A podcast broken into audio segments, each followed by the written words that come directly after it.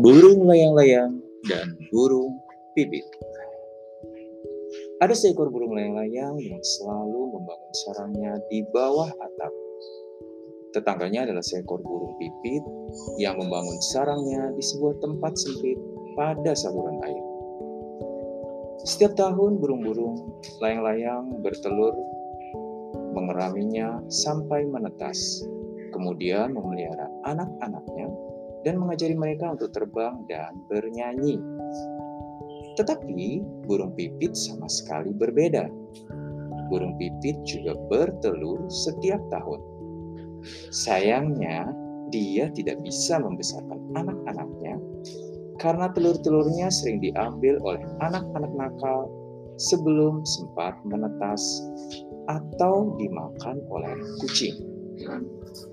Burung pipit merasa iri hati kepada burung layang-layang setiap kali melihat burung layang-layang bersama keluarganya yang bahagia itu.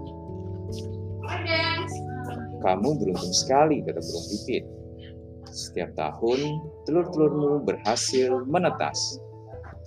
Sedangkan telur-telurku semuanya tidak pernah selamat." Sahut burung layang-layang, "Kalau sarangmu dibangun dengan kokoh dan kuat seperti sarangku, dan di tempat yang tidak mudah terjangkau oleh musuh-musuh kita, aku yakin telur-telurmu akan berhasil menetas. Kalau begitu, ajari aku cara membangun sarang," kata burung pipit dengan penuh semangat.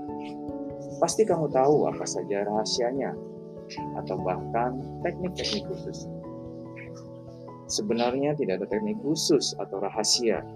Yang harus kita lakukan adalah menyusun rencana sebelum membangun sarang.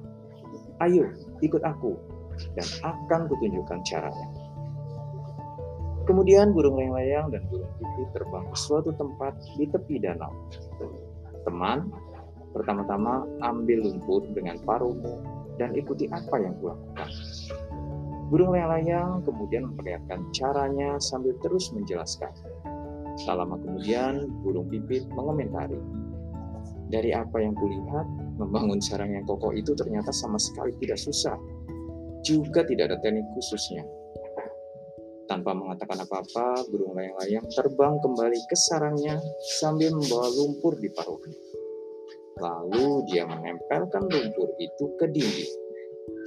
"Lakukan seperti yang kulakukan," kata burung layang-layang kepada burung pipit.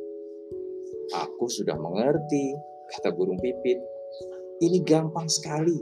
Dan tadinya aku kira kamu pasti tidak punya teknik khusus waktu membangun sarang. Memangnya siapa yang tidak tahu cara menempelkan lumpur seperti yang kamu lakukan?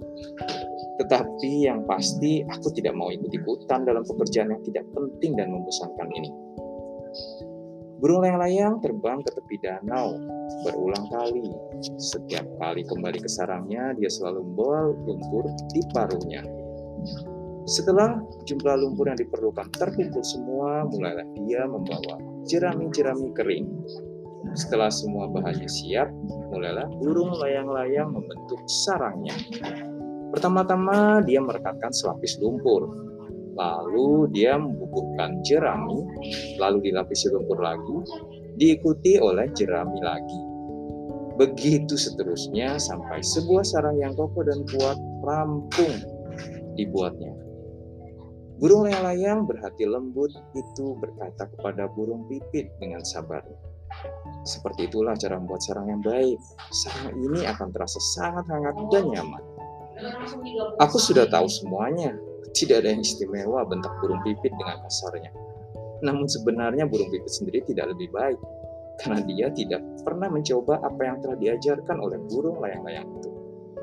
Jadi nilai moral dari kisah burung layang-layang dan burung pipit ini adalah tidak ada gunanya memiliki ilmu pengetahuan kalau kamu tidak mempraktikkannya.